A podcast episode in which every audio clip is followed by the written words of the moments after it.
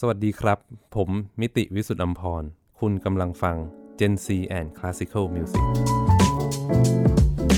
รู้จักกับ Johannes Brahms นักประพันธ์ในดวงใจของใครหลายคนได้ใน GenZ and Classical Music กับมุกนัทธาควรขจร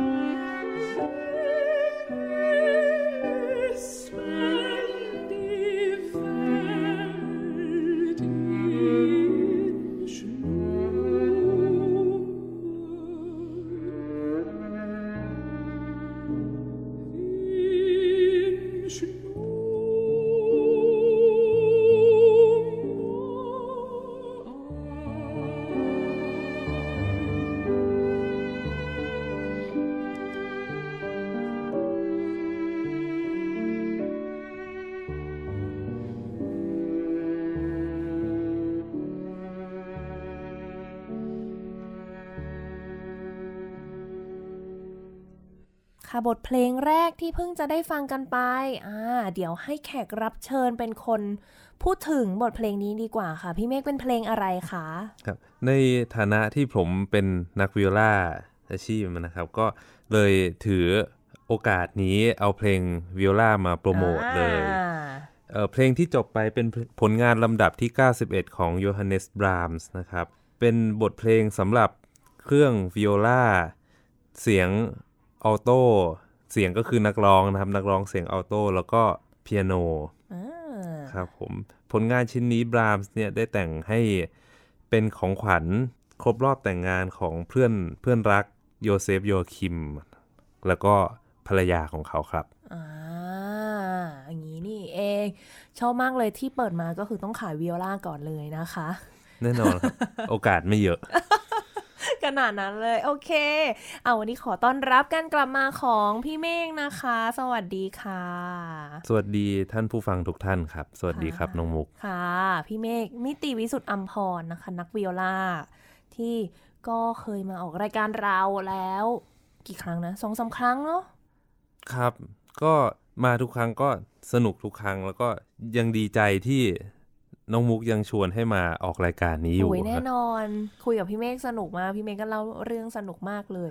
เผื่อใครสนใจกลับไปย้อนฟังได้เนาะ EP ที่ 32 อันนั้นก็คือพี่เมฆมาเล่าเหมือนกับเป็นซีรีส์ละครเกาหลีเรื่องนึงเลยนะใช่ไหมอ๋อใช่ครับรักสามเศร้าแห่งวงการดนตรีคลาสสิกก็เป็นเรื่องของโรเบิร์ตชูแมนคลาร่าชูแมนแล้วก็โยฮันเนสบรามส์ใช่ครับแล้วสามคนนี้นี่เขาไปทำเป็นซีรีส์เกาหลีด้วยนะ Do You Like Brahms พี่ไม่เคยดูยังเคยมีคนแนะนำให้ดูเยอะแต่ว่ายังไม่มีเวลาเปิดดูจริงจังถ้าเกิดเปิดดูคิดว่าจะต้องติดแน่นอนมุกดูจบแล้วสนุกดีนะคะก็ต้องไปดูกันเผื่อท่านผู้ฟังท่านไหนสนใจไปลองเปิดดูกันได้ว่าจริงๆพี่เมฆก็เคยมาออกอีกตอนหนึ่งก็คือพูดถึงเครื่องดนตรีวิโอลานั่นเองถูกต้องใช่ตอนน่ารักมากเลยอ่ะเครื่องดนตรีสุดอาภัพ อาภัพจริงไหมคะก็ทางรายการโปรโมทยังไงก็อย่างนั้นเลยครับ เพราะฉะนั้นต้องไปลองฟังกันดูว่าทำไมถึงอาภัพถูกต้องพูดถึงว่าวันนี้พี่เมฆกลับมาเนี่ยก็มาชวนคุยในเรื่องของโยฮันเนสบรามส์คราวที่เราพูดถึง3คนมาอย่างที่บอกก็จะคุยเรื่องของชีวิตซะเยอะชีวิตดราม่าของเขาเนาะในรอบนี้เนี่ยอาจจะมาลงลึกในประวัติของบรามส์มากขึ้นแล้วก็บทเพลงของเขาที่น่าจะเป็นเขาเรียกว่าเป็นนักประพันธ์ในดวงใจใครหลายคนเนาะมุกเนี่ยคนนึงอ่ะคนนี้ท็อป1ใน3แน่นอนตลอดกาลโอ้ดีใจที่น้องมุกชอบบรามส์เพราะว่าผมก็ชอบบรามส์มากเหมือนกันอันนี้เนี่ยย้อนกลับไปตั้งแต่ตอนเด็กๆเลยคือตอนเด็กเรียนประถมอะไรอย่างเงี้ยครับก็คือคุณพ่อชอบเปิดเพลงคลาสสิกให้ฟังตอนเช้าจะมีซีดีแผ่นหนึ่งที่นึกอะไรไม่ออกคุณพ่อจะเอามาเปิดตอนเนี่ยเตรียมตัวไปโรงเรียนทุกครั้งก็คือแผ่นเสียงของ David Oistrakh บรรเลงใช่นักไวโอลินเทพไวโอลินเลยแหละบรรเลงเพลงไวโอลินคอนแชร์โตของ Johannes Brahms เนี่ยครับโอ้ยเพราะมากเดี๋ยวนะถามว่าคุณพ่อพี่เมฆไม่ได้เป็นนักดนตรีไม่ได้เป็นครับแต่ว่าชอบฟังเพลงคลาสสิกใช่ครับคือเขาก็ไม่ได้เชี่ยวชาญเรื่องดนตรีคลาสสิกอะไรแต่เขาตอนนั้นมันมีกระแสมาไงว่าเอ้ยดนตรีคลาสสิกเนี่ยช่วยให้เด็กๆเนี่ยฉลาดเขาก็หวังว่าผมจะฉลาดขึ้นแล้วก็ฉลาดจริงอาจารย์เมฆค่ะก็ไม่รู้เวิร์กหรือเปล่านะเวิร์กสิเผื่อท่านผู้ฟังไปเปิดให้ลูกๆหลานๆฟังบ้างถูกต้องเชียร์ครับเวิร์กก็เลยชอบบรามส์ใช่แล้วก็พอโตขึ้นมาหน่อยเนี่ยพอเราได้ยินบรามส์เป็นประจำใช่ไหมแล้วเราก็เริ่มหัดเล่นไวโอลินและเริ่มหัดเล่นวิโอลาตอนนั้นก็ชอบอ่านหนังสือแล้วก็ไปเจอหนังสือเล่มหนึ่งชื่อเพราะรักจึงสมัครเข้ามาเล่นของอาจารย์เจตนานาควชระในหนังสือเล่มนั้นเนี่ยเป็นหนังสือที่เปิดโลกเกี่ยวกับดนตรีคลาสสิกให้ผมเลยก็ว่าได้เพราะว่าแต่ก่อนเรารู้จักดนตรีคลาสสิกจากเสียงอย่างเดียวภาษาอังกฤษก็อ่านไม่เก่งตอนนั้นไม่ได้มีแบบเด็กๆเรียนภาษาอังกฤษตั้งแต่อนุบาลอะไรเงี้ยยังไม่ถึงยุคนั้นก็อ่านหนังสือภาษาไทยของอาจารย์เนี่ยแหละก็ในหนังสือเล่มนั้นอาจารย์กล่าวถึงคีตกวีท่านหนึ่งไว้เยอะมากก็คือโยฮันเนสบรามส์นี่แหละครับแล้วก็เพิ่งมาทราบว่าอาจารย์ก็เป็นมีโยฮันเนสบรามส์เป็นคีตกวีในดวงใจเช่นกันโอ้ยเหมือนกันหมดเลยและหลายๆคนแน่นอนมั่นใจครับค่ะเพราะฉะนั้นวันนี้เราจะได้คุยกันในเรื่องของบรามส์เยอะเลยแน่นอนก็ดีใจที่ได้คุยแยกออกมาอีกตอนหนึ่งหลังจากครั้งที่แล้วรู้สึกว่าต้องเป็นพี่เมฆด้วยนะเป็นคนอื่นไม่ได้ พี่เมฆมุกจำได้วันที่เดินไปถามว่าพี่ชอบนักประพันธ์คนไหนคะแล้วพี่เมฆตอบเร็วมากพี่ชอบบรามส์แล้วค่อย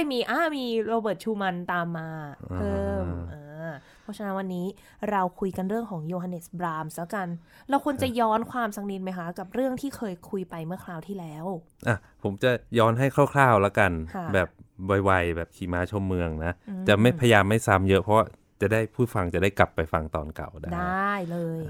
ก็คือบรามส์เนี่ยเกิดในวันที่7พฤษภาคมปี1833ที่เมืองฮัมบูร์กประเทศเยอรมนีเป็นลูกคนกลางคุณพ่อของบรามส์เนี่ยครับเป็นนักดนตรีเหมือนกันเล่นเฟรนช์ฮอร์น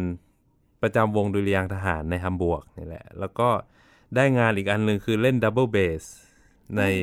สตัดเธียเตอร์ของฮัมบูร์กเล่นทั้งฮอร์นทั้งเบสเลยใช่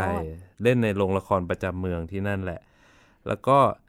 คุณพ่อของเขาเนี่ยเป็นคนสอนดนตรีให้กับบราห์มส์ตั้งแต่เล็กๆโดยเริ่มจากเครื่องไวโอลินแล้วก็เชลโลแล้วก็ไ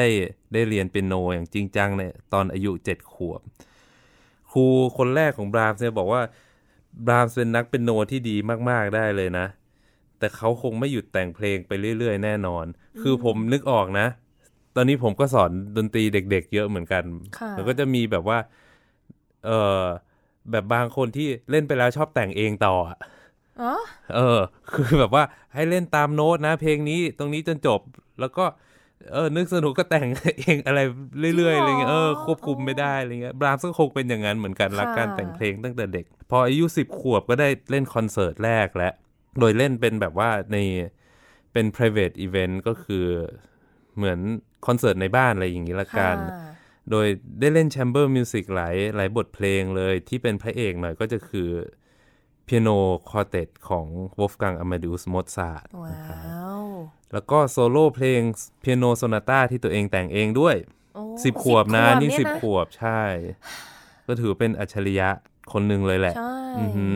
ต่อมาบราห์มส์ก็ได้พัฒนาขึ้นได้ย้ายไปเรียนกับครูของครูเปียโนที่เคยสอนเขาเนี่ยแหละโดยครูคนนี้เนี่ยไม่ใช่เป็นนักเปียโนอย่างเดียวเป็นนักประพันธ์เพลงด้วยชื่อเอ็ดวาร์ดมาร์กเซนนักเปียโนและนักประพันธ์คนนี้เนี่ยรู้จักเป็นการส่วนตัวกับนักประพันธ์อันยิ่งใหญ่คือเบโธเฟนแล้วก็ชูเบิร์ตด้วยแล้วก็เขาเป็นผู้เทิดทูนดนตรีของโมซาร์ทไฮเดนบาร์กหรือคีตกวีคลาสสิกก่อนๆหน้าเนี่ยครับมากถือได้ว่าคนที่วางรากฐานการเล่นเปียโนที่ดีการประพันธ์เพลงที่ดีเนี่ยให้รู้จักอดีตเทคนิคต่างๆแน่นเนี่ยก็คือครูคนนี้เนี่ยแหละครูของครูคนแรกใช่ครับได้ครูดีพื้นฐานก็ดีถึงตรงนี้เนี่ยเราจะได้ยินตำนานของบราห์มส์อันหนึ่งมากว่าเขาเกิดในครอบครัวยากจนต้องเล่นเปียโนหาเลี้ยงชีพเนี่ยต้องไปเล่นตามบาร์ตามสถานเริงรมย์ในตอนกลางคืนเนี่ยนะครับผมก็เพิ่งมาค้นพบเหมือนกันว่าปัจจุบันนี้นักวิชาการเขาไม่ค่อยเชื่อเรื่องนี้เท่าไหร่แหละใช่เขาค้นพบว่าหลักฐานที่บอกว่าเขาบราห์มส์เนี่ยเล่นดนตรีในบาร์ตอนเด็กๆเป็นแค่สิ่งที่บราห์มส์เคยคุยไว้กับคลาร่าชูมานว่าเนี่ยเขาคุ้นเคยกับเพลงพวกนี้เพราะตอนเด็กๆเขาเล่นในนี้เป็นหลักฐานอันเดียวเลยซึ่งนักวิชาการบางคนเขาก็คิดว่ามันเหมือนเป็นการแบบว่าบราห์มส์แค่ไปขิงให้ผู้หญิงฟังแค่นั้นแหละแหมบันทึกอื่นเนี่ยไม่มีเลยเพราะฉะนั้นขอไม่เล่าตรงนี้ละกันเหตุการณ์สำคัญของบราห์มส์ที่สำคัญมากๆอันหนึ่งเนี่ยเกิดในปี1850ก็คือตอนบราห์มส์อายุประมาณ19ปีเขาได้พบกับนักไวโอลินที่สำคัญมากคนแรกก็ชื่อเรเมนยีเป็นชาวฮังการีเป็นจิปซีไวโอลินิสคือนักไวโอลินที่เล่นสไตล์ยิปซีนะครับสำหรับท่านผู้ฟังที่ไม่คุ้นเคยกับยิปซีไม่ใช่ดารานะฮะยิปซีคือ เหมือนสังคมของมนุษย์สังคมหนึ่งซึ่งเขาจะทำงานแล้วก็ย้ายถิ่นฐานไปเรื่อยๆเป็นนักพเนจรใช่เป็นนักพเนจรเขาก็จะมีเหมือนแต่ละครั้งที่ไปเขาจะไปเป็นคาราวานแล้วเขาจะเป็นสังคมที่รักความเฮฮาสนุกสนานรักปาร์ตี้เขาจะมีเครื่องดนตรีง่ายๆไวโอลินเครื่องประกอบจังหวะอะไรอย่างนี้แล้วเขาก็จะเนี่ยครับเล่นปาร์ตี้กันไปเรื่อยๆก็บางครั้งก็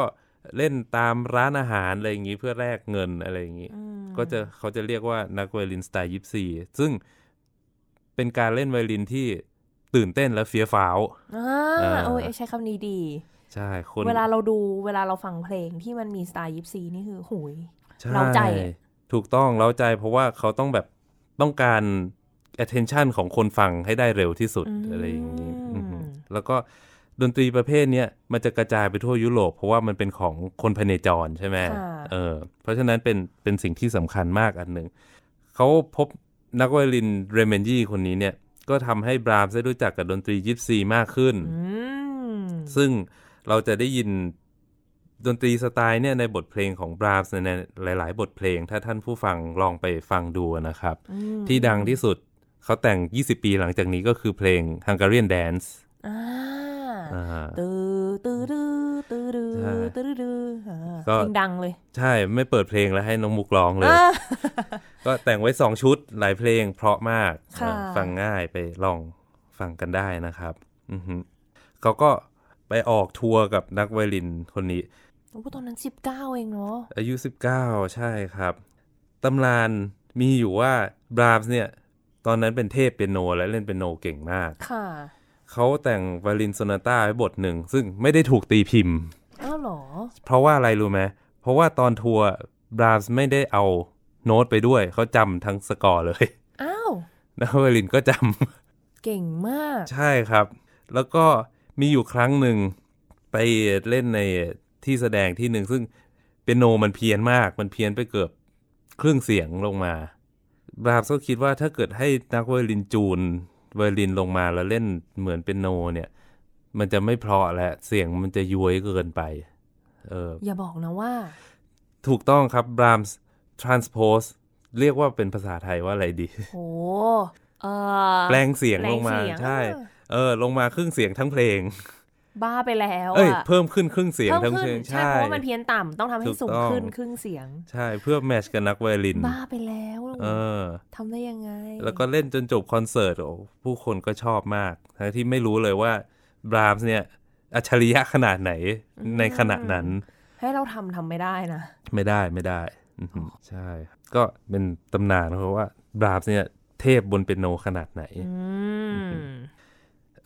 2ปีต่อมา1853 2คนนี้ก็ไปทัวร์แล้วก็เรเมนยี่ก็ชื่นชอบกับบราห์มส์มากก็แนะนำให้รู้จักเพื่อนนักไวโอลินอีกคนหนึ่งชื่อโยเซฟโยคิมโอ้ตัวละครสำคัญมาแล้วใช่เราได้เล่าไปกันนิดนึงแล้วในตอนที่แล้วก็คือโยคิมเนี่ยเป็นทั้งนักประพันธ์เพลงที่ดังมากตอนนั้นนะนักไวโอลินที่ดังมากเรียกว่าซูเปอร์สตาร์เลยที่เมืองฮันโนเวอร์2คนนี้ก็ชื่นชอบกันแบบว่ามีคนเก่งกับคนเก่งอ่ะใช่ใช่เข้าใจกันแล้วก็โยคิมก็เลยแนะนำให้บราห์มส์ไปพบกับเพื่อนเขาอีกคนหนึ่งซึ่งเป็นคนดังมากแล้วเป็นฮีโร่ในใจของบราห์มส์ตั้งแต่ไหนแต่ไรแล้วก็คือโรเบิร์ตและคลาร่าชูมานว้า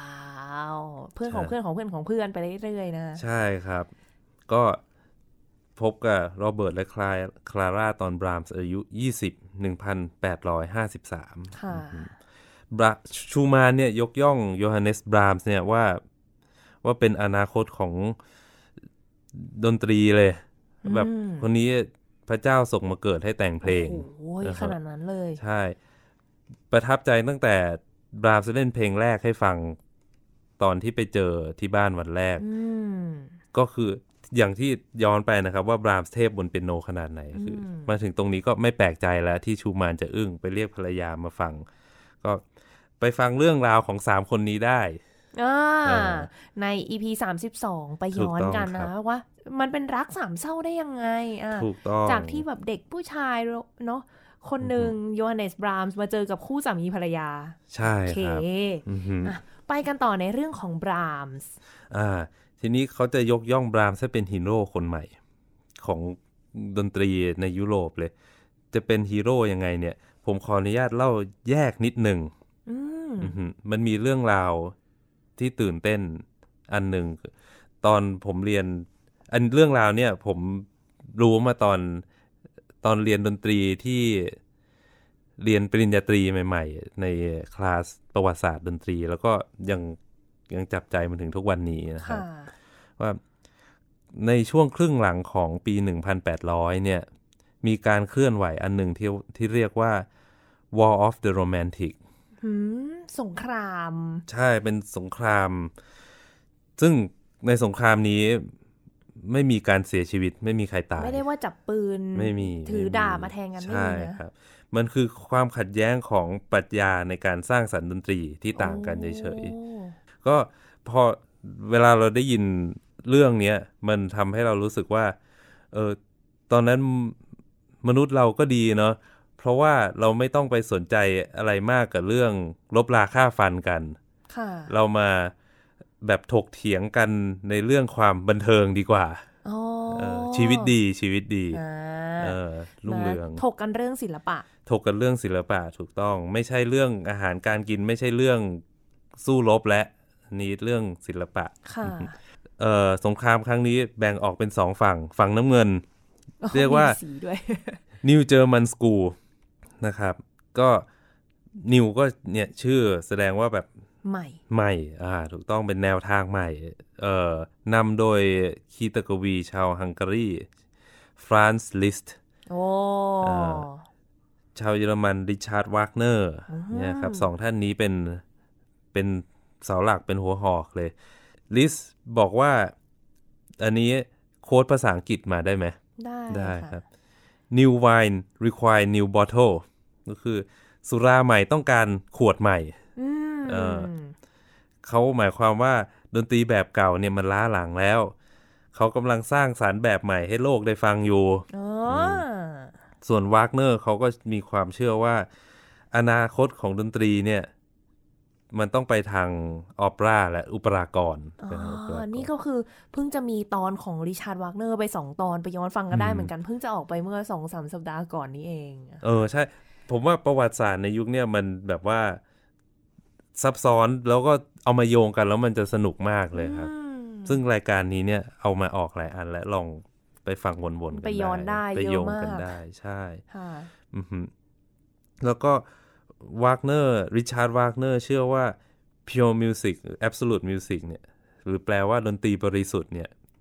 คือดนตรีที่ไม่มีเหมือนไม่ได้บอกเรื่องราวไม่ได้บอกมโนทัศน์มโนภาพอะไรตั้งเอาไว้ให้ผู้ชมเป็นแบบเป็นแนวทางให้ผู้ฟังได้จินตนาการตามเนี่ยดนตรีที่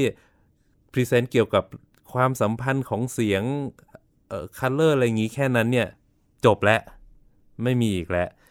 จบที่เบโธเฟนมันไปต่อไม่ได้แล้วเพราะว่าเบโธเฟนทำไว้มาตรฐานสูงเหลือเกินสุดทางแล้วของดนตรีที่เป็นดนตรีล้วนๆนะดนตรีบริสุทธิ์ใช่ครับลายผลิตซิมโฟนีเนี่ยไม่ผลิตแล้วจบไม่มีรถเต่าแล้วซิมโฟนีหมายเลข9บทสุดท้ายของเบโธเฟนจบที่ตรงนั้นก็คือที่จริงวากเนอร์ก็มีส่วนถูกเหมือนกันแหละเพราะว่าตั้งแต่ปี1850เนี่ยไม่มีใครเริ่มเขียนซิมโฟนีอีกเลยมาเป็นเวลาสักพักหนึ่งเลยครับหลังจากเบโธเฟนซิมโฟนีหมายเลข9แล้วก็ลายผลิตดนตรีต่อจากนี้เนี่ยจะเป็นออเปร่าและโปรแกรมมิวสิกแหละคือบทเพลงที่มีเรื่องราวประกอบว่างั้นถูกต้องครับมีเรื่องราวมีเหมือนมโนภาพให้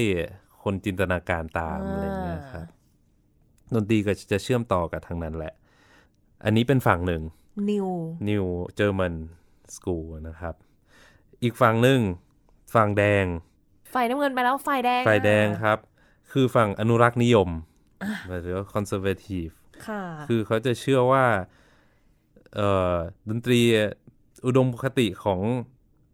ดนตรีเนี่ยก็คือดนตรีบริสุทธิ์ยังไปต่อได้ traditional form หรือโครงสร้างดนตรีที่สร้างมาตั้งแต่ดั้งเดิมตั้งแต่ยุคบาโรกขึ้นมาเนี่ยมันต้องไปต่อได้สิเราจะต่อยอดจากพวกนั้นต่อไปเพราะว่ามันเพอร์เฟกต์แล้วเราจะต้องไปเปลี่ยนมันทำไมใช่ไหมฝั่งนี้ก็จะมีตัวละครหลักก็คือเฟลิกซ์เมนเดลโซนโรเบิร์ตชูมานแล้วก็โยฮันเนสบรามส์ครับผมโดยสองฝั่งเนี่ยทั้งคู่เชื่อว่ามีหนึ่งเดียวที่รอดได้ มันเลยเป็นอะไรที่มันยืดต่อไปยืดเยื้อยาวนานอ่ะไม่คิดว่ามันจะ เป็นสงครามใช่ไม่ต่างคนต่างอยู่ด้วยคือศิลปินนะเขาก็ต้องเชื่อว่าตัวเองถูกที่สุดเสมอมั่นใจอ่ะอีโก้ทั้งคู่อะไรอย่างนี้ซึ่งตรงนี้เนี่ยมีผล มีประเด็นสำคัญอย่างหนึ่งที่อยากจะเล่าก็คือมันมีผลต่อการจัดโปรแกรมคอนเสิร์ตในช่วงนั้นมากในยุคนั้นมีผู้ฟังมากขึ้นมีผู้ฟังหลากหลายมากขึ้นดนตรีเฟื่องฟูมากเขาก็มีการสร้างคอนเสิร์ตฮอลล์ที่ใหญ่ขึ้นแล้วถ้าผู้ชมลองจินตนาการถึงเวียนนามิวสิกแวร์ไลน์หอทองใช่ครับในเวียนนาก็จะยิ่งใหญ่อลังการอย่างนั้นหรือว่าเกอร์วันเฮาส์ในเมืองไลป์ซิกหรือ Royal Bangkok Hall ใน ลอนดอนเนี่ยครับมันก็จะดูยิ่งใหญ่อลังการโปรแกรมที่ทางผู้จัดมาเนี่ยก็จะเป็นเหมือนที่เราทำกันปัจจุบันนะคล้ายๆกันก็คือช่วงครึ่งแรกก็จะเป็นช่วงของเพลงคลาสสิกในอดีตที่คนฟังอยู่แล้วล่ะคุ้นเคยมาจากโมซาร์ทไฮเดนเบโธเฟนค่ะครับเป็นประทัวร์คลาสสิกแล้วก็ครึ่งหลังเป็นบทเพลงใหม่มันก็เหมือนแบบว่าให้ลองฟังแบบเก่าแล้วก็พรีเซนต์แบบใหม่ให้ฟังว่าชอบแบบไหนอะไรอย่างนี้ก็บาลานซ์ดีนะคะแบบว่ามีหลากหลายก็ทำมาตั้งแต่ 1,900 อะไรอย่างนี้แล้วครับค่ะใช่ตรงนี้แหละที่บรามส์ถูกยกขึ้นมาเป็นฮีโร่ในสงครามครั้งนี้เนี่ยในฝั่งคอนเซอร์เวทีฟหรือฝั่งอนุรักษ์นิยมเนี่ยโรเบิร์ตชูมานเชื่อว่าตอนนั้นเขาพบเด็กน้อยคนนี้มาที่บ้านบรามส์เนี่ยแหละจะเป็นคนที่มีฝีมือมากพอที่จะสานต่อเจอร์มันสกูลแบบเก่าก็คือตั้งแต่มาเรื่อยตั้งแต่บาร์กโมซาร์ทไฮเดนเบโธเฟนเนี่ยลายผลิตซิมโฟนีเนี่ยยังไปต่อได้ถ้ามีการแรงกล้าใช่ถ้ามีวิศวกรชื่อบรามส์เนี่ยมาพัฒนาสินค้าเหมือนนีโอในหนังเรื่อง The Matrix อะไรเงี้ยครับถ้าเป็นคนธรรมดาคงแบบว่าได้ยินอันเนี้ยคงเหลิงไปแล้วล่ะว่าแบบเอ้ยเราเทพขนาดนั้นเลยเหรอมีเทพอีกคนมายกย่องแต่สำหรับบรามส์เนี่ยอันนี้เป็นภาระอันหนักอึ้งมากกดดันนะกดดันเขาแบบว่าแล้วเราจะต้องแต่งเพลงยังไงให้แบบว่าต่อจากมหาเทพก่อนหน้านี้ได้ต่อจากเบโธเฟนต่อจากเบโธเฟนก็ยากคือผมอาจจะใช้ศัพท์ที่ดูสนิทสนมกับบรามส์นิดนึงนะฮะไม่ใช่ผมสนิทกับเขานะแต่ว่าอยากให้ผู้ฟังสนุกอยากให้อินตามไปด้วยได้นะเขาใช้เวลานานมากคือเขาบ่นไว้ในจดหมายเขาเลยนะว่าเหมือนแบบไม่ว่าเขาจะแต่งเพลงอะไรจะทำอะไรเนี่ยเขาเหมือนมีเงามหึมาของเบโธเฟนเนี่ยทับอยู่ตลอดมีเสียงของยักษ์ใหญ่เบโธเฟนเนี่ยไล่หลังมาตลอดเขาไม่รู้จะหลุดไปยังไงดีเขาก็ใช้เวลามากมายย่อยเทคนิคการแต่งเพลงย่อยรูปแบบย่อยสไตล์จากในอดีตเนี่ยแล้วก็พยายามมาสร้างสรรค์งานใหม่ให้มันมีความสดใหม่แล้วก็ออริจินอลซึ่งก็ยากมากขนาดไหนนึกออกไหมยากมากในขนาดที่ว่าบรามส์ตอนนั้นอายุประมาณ23เริ่มร่างซิมโฟนีบทแรก23นะอายุ23ใช่ครับ6ปีต่อมาร่างท่อนแรกเสร็จ6ปีใช่6ปีในการแต่งท่อนเดียวตอนนั้นซิมโฟนีมี4ท่อนครับใช่ตาม tradition แล้วก็แต่งประมาณ4ท่อนถ้าโหปีท่อนละ6ปีนี่20บวก6ปีแรกท่อนแรกเสร็จใช้เวลาอีก14ปีเพื่อแต่งให้จบตอนนั้นอายุ43แล้ว ซิมโฟนีบทแรกใช้เวลา20ปี23ถึง43ถ้ารวมปีแรกด้วยเนี่ยก็เป็น21ปีโอ้ my god21 ปีเพื่อที่จะสร้างเพลงเพื่อย่อยไอเดียทุกอย่างพ้นจากเงาของเบโธเฟนจากนักประพันธ์มหาเทพยุคก่อนหน้าใช่ครับซึ่งเขาไม่ใช่แบบว่าแค่กินข้าวแต่งเพลงนะคือเขาก็แต่งเพลงอื่นๆระหว่างทางในการเรียนรู้คืออยากอธิบายผู้ฟังนิดนึงว่าแต่ก่อนเวลาคอมโพเซอร์นักประพันธ์เนี่ยเขาจะเข้าไปในแบบว่าลีกสูงสุดแล้วเนี่ยลีกสูงสุดมันจะมี2อย่างที่เขาจะนับว่าอันเนี้ยเราจะเทิร์นโปรแล้วก็คือการแต่งสตริงควอเต็ตสตริงควอเต็ตก็คือเครื่องสาย4ชิ้นไวโอลินวิโอลาเชลโลใช่บทเพลงสำหรับเครื่องสาย4ชิ้นแล้วก็ซิมโฟนีอันนี้แหละคือเทิร์นโปรอะไรเงี้ยก็เรียกว่าตามรอยใช่ๆโมซาร์ทไฮเดนเบโธเฟนเขาก็แต่งเนี่ยเยอะๆเลยพวกเนี้ยแบบนั้นก็กว่าบรามส์จะมั่นใจเทิร์นโปรได้เนี่ยก็ใช้เวลานานอายุ43ครับจาก20เนาะที่เริ่มแต่ง23กลายเป็น43แล้วอ่ะถูกต้องระหว่างทางเขาก็แต่งเพลงอย่างงู้นอย่างนี้แต่งโซนาต้าแต่งเพลงเดี่ยวเป็นโนเรียนรู้ไปเรื่อยๆจนมาจบที่ซิมโฟนีบทแรกใช่ซิมโฟนีที่มาต่อจากซิมโฟนีหมายเลข9ของเบโธเฟนว่างั้นเลยถูกต้องคือซิมโฟนีบทนี้เนี่ย น่าสนใจนิดนึงคือเสร็จหลังจากที่ Richard Wagner แต่ง The Ring Cycle จบไม่นานโอ้โหครับอาจจะพูดได้ว่าการสงครามของโรแมนติกเนี่ย War of the Romantic เนี่ยมีส่วนช่วยทำให้บรามส์แต่งชิ้นนี้เสร็จด้วยเพราะว่าเขาก็เหมือนแบบว่าคือคนเขาก็เล่านะว่าแบบเขาก็แข่งกันอยู่ไงบรามส์กับวากเนอร์ใช่เป็นคู่แข่งที่เคารพกันอยู่แต่ว่าคือถ้าไม่มีการแข่งอันนี้อาจจะแต่งไม่จบก็ได้คือจริงๆอ่ะถ้ามองในมุมคนทั่วไปอาจจะมองว่าบรามส์มาก่อนวากเนอร์หมายถึงว่าด้วยสไตล์ดนตรีของบรามส์ที่มันยังแบบค่อนข้างยึดแบบเดิมเลยนะที่วากเนอร์มันสมัยใหม่มากแต่ที่ไหนได้จริงๆแล้วเขามาเป็นแบบเส้นขนานมาพร้อมกันใช่ครับแล้วเพลงคือคนละเรื่องเลยคนละโลกนะมีโลก2ใบโลกคู่ขนานกันโลกคู่ขนานมัลติเวิร์สพูดได้ว่ามันเป็นสงครามที่สร้างแบบว่าอัจฉริยะ2คนขึ้นมาในโลกอะที่มามอบบทเพลงที่แบบว่าเพราะมากๆให้เราได้คนละสายกันใช่ครับก็เป็นถือเป็นการแข่งขันที่สร้างสรรค์มากสงครามก่อกำเนิดฮีโร่นะใช่ฮีโร่ทั้ง2ฝั่งเลยทั้ง2ฝั่งแล้วไม่มีเสียเลือดเนื้อเพราะฉะนั้นทุกคนมาฟังดนตรีเล่นดนตรีกันดีกว่าเอ้ยยกเข้ามาได้เนาะเก่งมากเลยก็ในซิมโฟนีบทแรกของบรามส์เนี่ยครับซึ่งถ้าใครได้ฟังแล้วเนี่ยจะมีความคล้ายคลึงกับของเบโธเฟนมากมันจะมีนักวิจารณ์ชื่อดัง Hans von Bülow เนี่ยซึ่งแต่ก่อนเนี่ยเคยอยู่ฝั่งนิวเจอร์มันสไตล์เหมือนกันอยู่ในฝั่งเดียวกับลิสฝั่งเดียวกับวากเนอร์พอได้ฟังแล้วเนี่ยก็แบบว่าโหมันไปต่อได้นะเนี่ยขอยกย่องอันนี้ให้เป็นเบโธเฟนหมายเลข10อ้าวในด้านดีนะว่าแบบเฮ้ยพัฒนาต่อได้แล้วอะไรเงี้ยแล้วก็เป็นคนที่จัดบรามส์ก็เนี่ยให้อยู่ใน B ที่33B ผู้ยิ่งใหญ่เนาะอันนี้อาจจะมีใครหลายคนเคยได้ยินก็คือมีใครบ้างนะคะมีโยฮันเซบาสเตียนบาร์กLudwig van Beethoven แล้วก็ Johannes Brahms บาร์กBeethoven Brahms ใช่ 3B ผู้ยิ่งใหญ่นี่แหละก็แบบอยู่ดีย้ายฝั่งมาฝั่งนี้ Brahms เขาเรียกว่าพิสูจน์เนาะว่ามันไปต่อได้ใช่ครับก็ซิมโฟนีหมายเลข1จบไปอย่างยิ่งใหญ่ก็พิสูจน์ว่าลายซิมโฟนียังผลิตต่อได้พัฒนาต่อยอดสร้างสรรค์ต่อไปได้ก็ถ้าไม่มีอันนี้เกิดขึ้นเนี่ยเราอาจจะไม่ได้ฟังซิมโฟนีอีก9เบอร์10เบอร์ของกุสตาฟมาเลอร์ก็ได้อ๋อใช่ไหมโอ้จริงๆเพราะว่ามาเลอร์ก็มาหลังจากนั้นเลยใช่ครับแล้วก็ยังกลับมาแต่งซิมโฟนีก็เป็นฮีโร่สามารถสืบทอด traditional form แต่คนนั้นก็พาไปไกลสุดยอดเหมือนกันเนาะใช่ครับหลังจากภาระอันหนักหน่วงเนี่ยถูกยกออกมันก็เหมือน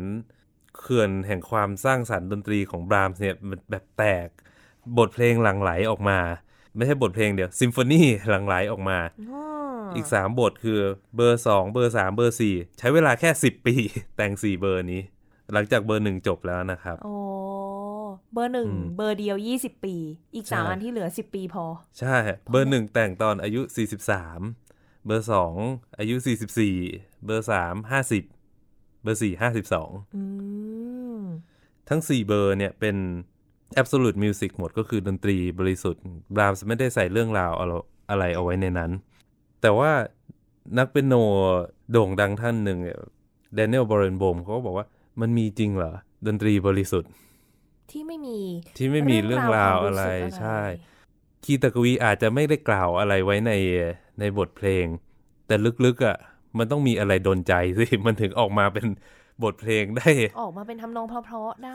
ทำนองเพราะๆยาวๆขนาดนั้นอย่างเช่นถ้าใครได้ยินบทที่3อย่างเงี้ย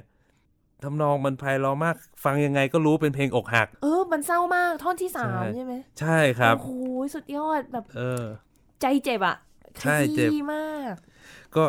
อันเนี้ยผมอยากโยงไปนิดนึงว่าบรามส์เป็นคนที่ชอบความเป็นส่วนตัวมากไม่ชอบให้ใครรู้ว่าในใจเขามีอะไรอยู่ส่วนหนึ่งอาจจะเกี่ยวกับที่ว่าความสัมพันธ์ที่เขามีต่อคลาร่าที่ มากกว่าเพื่อนแต่ไม่ใช่แฟนเป็นแฟนไม่ได้เพราะว่าเขาเป็นภรรยาของโรเบิร์ตชูแมนใช่อะไรอย่างนี้แล้วมันเป็นอะไรอัดอั้นตันใจจะไปเขียนในบทเพลงยิ่งใหญ่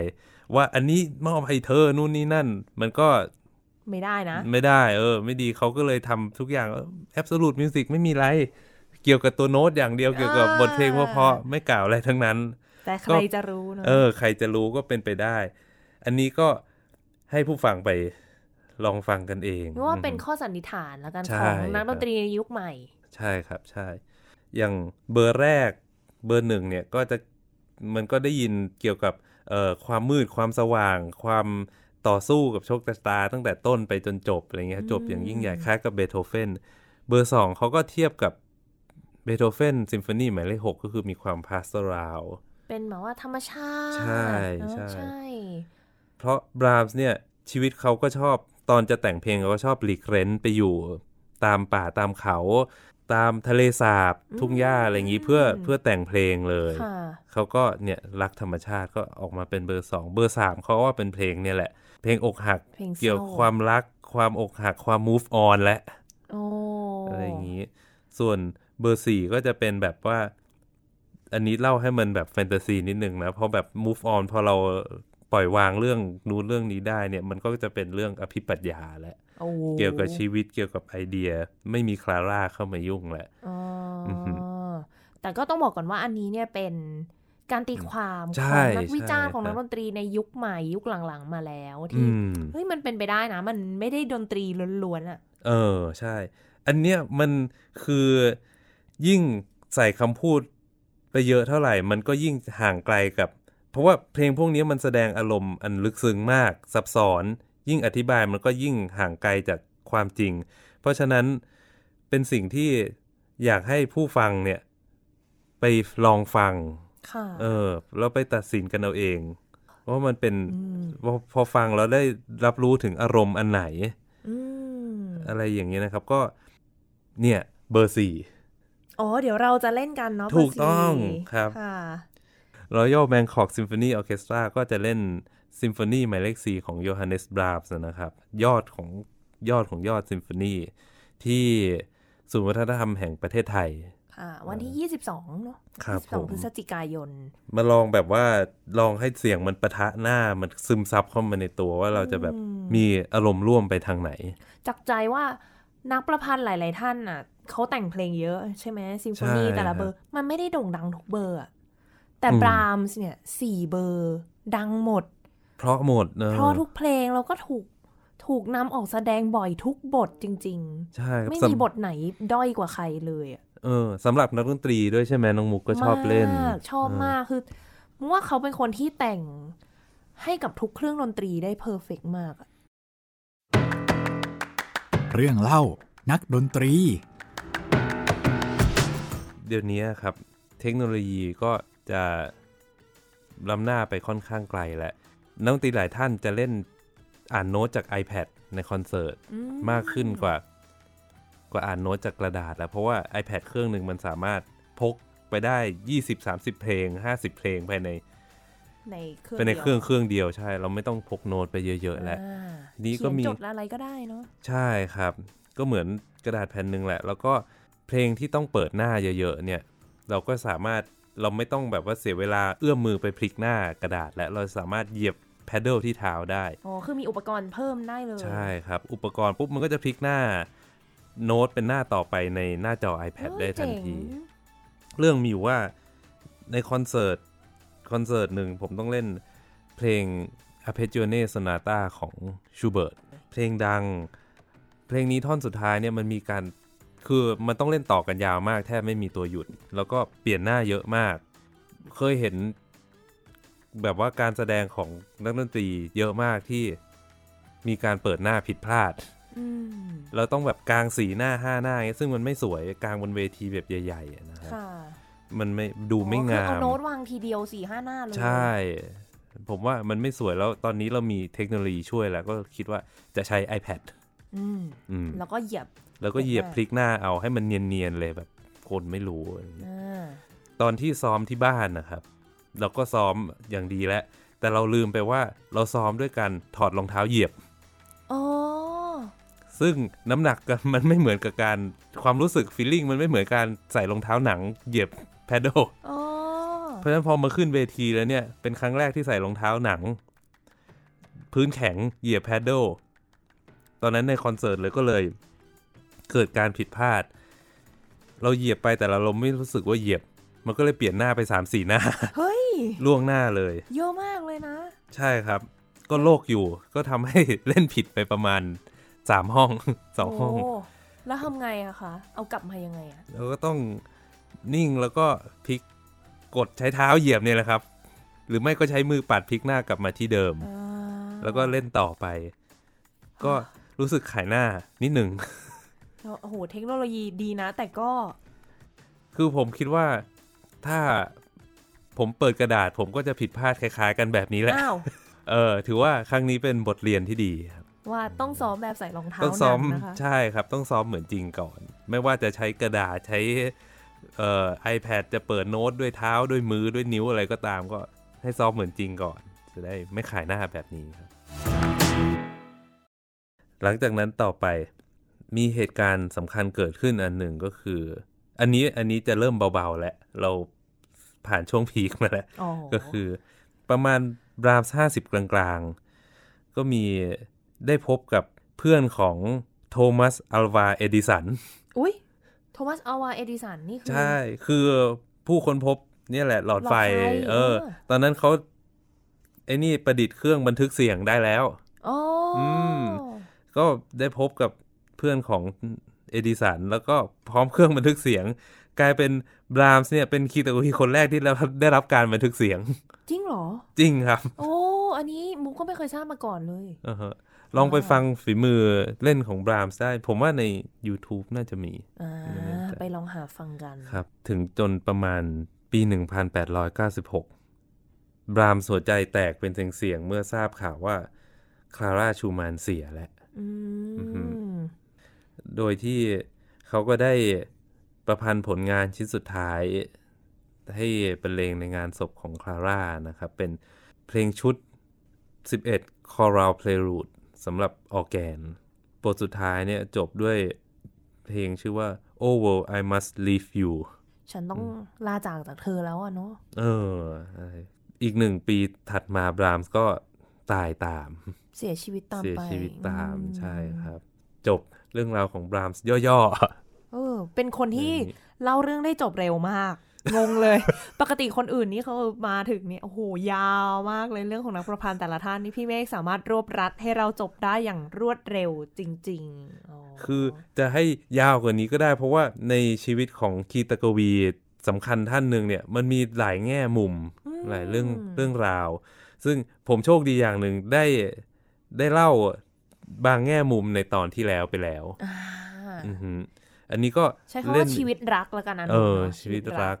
ซึ่งก็ส่งผลต่อผลงานเขาตลอดมาจนมาถึงเบอร์สุดท้ายเบอร์4เนี่ยแหละซิมโฟนีเบอร์4ใช่จริงๆพูดถึงนิดนึงว่าคราวที่แล้วที่เราพูดกันมีในเรื่องของการซ่อนข้อความไว้ในเพลงใช่ไหมครับพวกเขาเรียกว่าอะไรนะ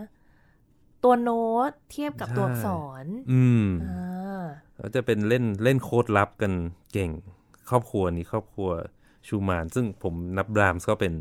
คนหนึ่งในครอบครัวด้วยเหมือนเป็นลูกว่างั้นได้ไหมเป็นลูกบุญธรรมใช่ครับได้เป็นญาติกันนะอันนี้ก็เป็นอันที่ควรไปฟัง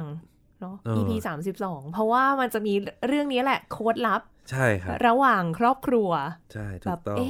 อย่าทำอย่างนี้ก็ได้เหรอเขาน่าสนใจที่แบบว่ามันเขาส่งข้อความกันเป็นเพลงอ่ะมันน่ารักนะแล้วเราอ่ะตอนนี้ส่งข้อความไลน์สติ๊กเกอร์สมัยนั้นไม่มีต้องส่งผ่านเพลงนะคะคือเขียนจดหมายก็ได้แต่จดหมายมันก็เป็นตัวหนังสือผมว่าหลายอย่างมันมีเสน่ห์มากขึ้นเมื่อมันคลุมเครือขึ้น อย่างที่พี่เมฆบอกหรือเปล่าว่าบรามส์เป็นคนไม่ค่อยชอบเผยความรู้สึกในใจเขาใช่ครับก็เลยต้องแอบซ่อนไว้ในตามที่ต่างๆเนี่ยแหละอย่างตอนที่เขาติดต่อกับคลาร่าชูมานมากๆเนี่ยเขาเขียนจดหมายติดต่อกันเยอะมากเลยซึ่งส่วนใหญ่ถูกเผาทิ้งไปแล้วไม่มีใครทราบว่าเนื้อหาในนั้นคืออะไรแต่ถ้าไม่มีอะไรต้องซ่อนจะเผาทำไม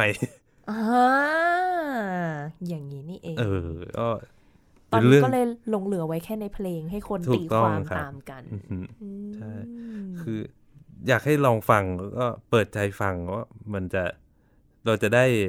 เหมือนบรามส์แบบมากระซิบบอกเราว่าแบบในใจนี่นะอย่างนี้นะอย่างนี้นะในฐานะนักไวโอลาไหนๆวันนี้ก็มาโปรโมทสักหน่อยละกันว่าเฮ้ยบรามส์เนี่ยเป็นคนหนึ่งที่แต่งเพลงไวโอลาไว้เพราะมากใช่ครับผมอย่างแรกเลยคือใน chamber music ต่างๆในไม่ว่าจะเป็น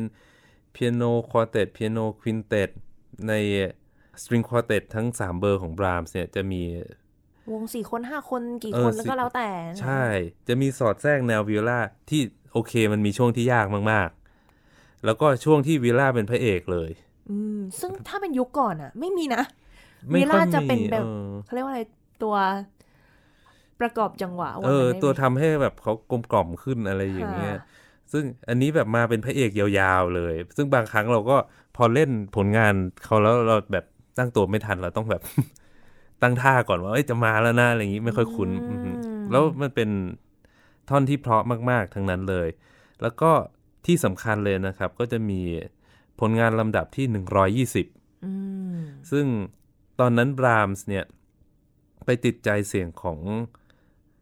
นักคลาริเนตคนหนึ่งในวงออร์เคสตราก็คือ something Mulfeld แบบเสียงคนนี้มันแบบไพเราะกลมกล่อมดีจริงๆอยากเอามาก็เขาก็แบบได้ไปคุยกันสนทนากันจนแต่งออกมาเป็นคลาริเนตโซนาต้า2บทโอปุสที่120แล้วก็เขาเหมือนแบบเสียงคลาริเนตมันสามารถถ่ายทอดเรื่องราวความเหงาของคนอกหักได้ดีอะไรอย่างเงี้ยไหนว่าดนตรีล้วนอะไรอย่างเงี้ยแล้วก็แต่งออกมาได้2บทแล้วก็หลังจากนั้นบรามส์ก็แปลงให้เครื่องดนตรีคลาริเนตเนี่ยเล่นโดยวิโอลาได้ให้นักวิโอลามาเล่นโน้ตของคลาริเนตเนี่ยได้ก็กลายเป็นวิโอลาโซนาต้า2บทเหมือนกันครับก็คือเหมือนกับของคลาริเนตเลยใช่ครับแต่เล่นโดยวิโอลาเพราะมากท่านผู้ฟังต้องไปลองฟังนี่คือโหเหมือนติ่งJohannes Brahms คุยกันนะรู้สึกไหม เหมือนเราเชียร์ศิลปินเกาหลีที่ชื่นชอบอ่ะอารมณ์เดียวกันสำหรับเราสองคนก็คือ Brahms เนาะถือป้ายไฟ Brahms ถ้ามีผลงานใหม่ออกมาก็จะไปเชียร์น่าเสียดายที่เขาเสียแล้วใช่ที่พี่เมฆบอกว่าสนิทนี่คือไม่สนิทไม่รู้จักกันไม่เคยคุยกันถ้าเคยคุยนี่น่ากลัวนะมุกก็แอบเสียดายมากๆเลยมุกเคยคุยกับอาจารย์สอนโอโบของมุกที่สิงคโปร์อาจารย์ก็เป็น principal โอโบอยู่ในวง Singapore Symphony Orchestra ท่านก็บอกนะว่านักประพันธ์คนโปรดของเขาเลยคือ Johannes Brahms แต่น่าเสียดายมากที่ Brahms ไม่ได้แต่งเพลงอะไรให้โอโบเลยไม่ได้แต่งมีโซนาต้าเหมือนกับคลาริเนตหรือว่าวิโอลาวง Chamber ก็ไม่ได้มีแต่น่าแปลกมากที่ในวงออร์เคสตราเนี่ยโอโบมีบทบาทเด่นในทุกบทเพลงของเขาเลยซิมโฟนี4เบอร์เนี่ยโอโบกินไปเต็มๆทุกเบอร์แล้วก็อย่างที่พี่เมฆพูดถึงไปเมื่อตอนต้นรายการว่าพี่เมฆได้ฟังไวโอลินคอนแชร์โตใช่ครับท่อนที่2เนี่ยโอโบโซโล่นำไวโอลินมา2นาที จนแบบว่านึกว่าเป็นโอโบคอนแชร์โตเป็นโซโล่ที่เพราะจับใจมากๆอันนึงเลยยากมากแต่ก็มันเป็นเหมือนความใฝ่ฝันของนักโอโบทุกคนที่จะได้เล่นเพลงนี้มุกก็ look forwardเห็นว่านะได้ยินแว่วๆมาว่าปีหน้า RBSO จะมีเล่นไวโอลินคอนแชร์โตบทนี้ว่าสักทีเราจะได้เล่นแล้วเหมือนเดิมครับเชิญท่านผู้ฟังมาชมล่วงหน้า1ปีเฮ้ย Brahms ไวโอลินคอนแชร์โตเป็นเพลงที่ดีมากจริงๆเพราะมากเพลงนี้ Brahms เนี่ยจะสอดแทรกความเขาแต่งให้เพื่อนเขาใช่ไหมโยเซฟโยคิมที่เราพูดถึงไปนักไวโอลินที่เก่งมากๆใช่ครับก็นักไวโอลินหลายคนพอเล่นแล้วเนี่ยถึงบราสไม่พูดอะไรเลยเนี่ยเขาก็รู้สึกว่าเฮ้ยทำนองนี้มันแบบว่าต้องแต่งให้เพื่อนแน่ๆแต่งถึงแบบว่าความสัมพันธ์ความแบบว่าความเคารพกันความเกื้อกูลกันของเพื่อน2คนอะไรอย่างเงี้ยค่ะใช่ในทำนองไวโอลิน อยู่ในนี้จริงๆก็มีความยิปซีนิดๆด้วยเหมือนกันนะใช่ในท่อนสุดท้ายใช่แล้วก็เป็นมาสเตอร์พีซของบรามส์ที่ไม่ควรพลาดก็ฝากไว้เนาะสิ้นเดือนพฤศจิกายนมีแน่ๆก็คือซิมโฟนีหมายเลข4ครับผมที่เดี๋ยวพี่เมฆจะให้เราได้ฟังเป็นน้ำจิ้มช่วงท้ายรายการด้วยฟังเป็นท่อนไหนดีคะท่อน3เนี่ยจะเป็นท่อนที่ท่านผู้ฟังได้ฟังแล้วจะตื่นเต้นอยากมาลองฟังแบบอยากมาลองปะทะกับเสียงดนตรีสดๆกันเพราะมันมันมากอ๋อได้เลยค่ะงั้นเดี๋ยวจะได้ฟังกันในตอนท้ายรายการวันนี้ต้องขอบคุณพี่เมฆมากๆที่มาแบ่งปันเรื่องราวของบรามส์ให้ได้ฟังแบบจุใจเลยรู้สึกเข้าถึง เข้าใจได้เหมือนสนิทกันกับบรามส์เลยนะเนียนฮะเนียน ขอบคุณมากๆเลยนะขอบคุณน้องมุกที่ชวนมาออกรายการอีกครั้งครับดีมากๆเลยไว้โอกาสหน้ากลับมาคุยกันอีกในเรื่องอะไรต้องรอติดตามกันต่อไปนะคะค่ะท่านผู้ฟังคะสำหรับวันนี้เวลาก็หมดลงแล้วดิฉันมุกณัฐฐาควรขจรและมิติวิสุทธิ์อัมพรเราสองคนขอลาไปก่อนสวัสดีค่ะสวัสดีครับ